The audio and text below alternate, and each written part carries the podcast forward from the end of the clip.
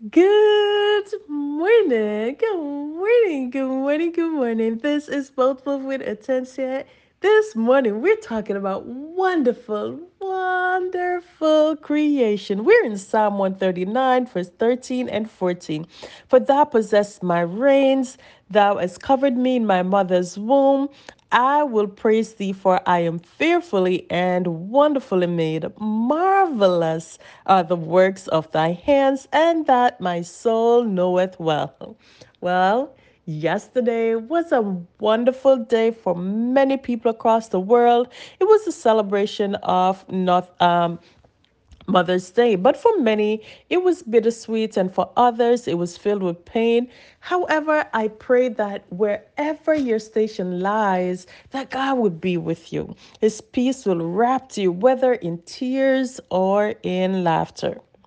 Now, as we look at today's lesson, it is amazing how David sees the product of motherhood. Yes, you and me. Each person is referred to as fearfully and wonderfully made in the sight of the Lord. Now, this is how he sees himself, and this is awesome. We're reminded that before we were even born, God knew us and he had a plan for us. Just like in Jeremiah when he said, You know what? Before you were even formed in your mother's womb, I knew you and I had some great plan for you. So many animals are developed outside the body. So we have birds who have to sit on their eggs for however long it takes to hatch, and those on the water who have to be there to ensure that they're kept from predators. And I think of how is it the the human baby is hidden? It's covered in the mother's womb. And so it is kept safe and sheltered. Even there god covers us. And when I think about it, the mom, unlike so many other animals, can carry us around with her so that she's able to be about her regular life, enjoy the things she wants, but at the same time, she's able to nurture and care for this one. Such wonderful creation.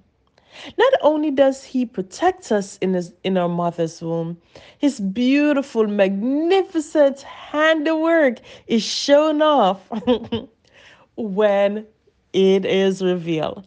I believe it's that anticipation of seeing what is inside, of trying to figure out who does he look like? Who does she look like? The marvel of a mini coming out.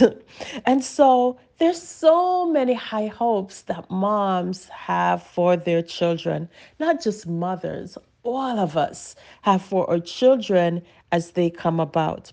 The psalmist acknowledged that he was made in such a manner that it is wonderful. It gives a window through which we see ourselves and which we should see others.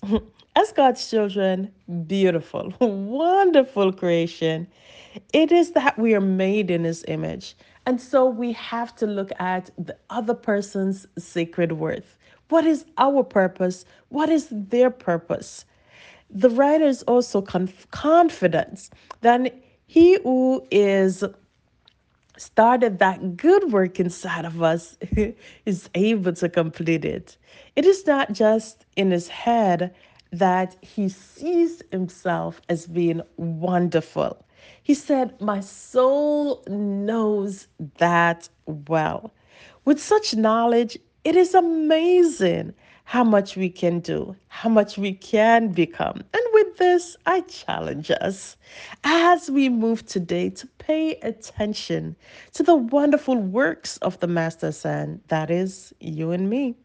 Live in the beauty that He has made us and celebrate others in their sacred worth as we good today.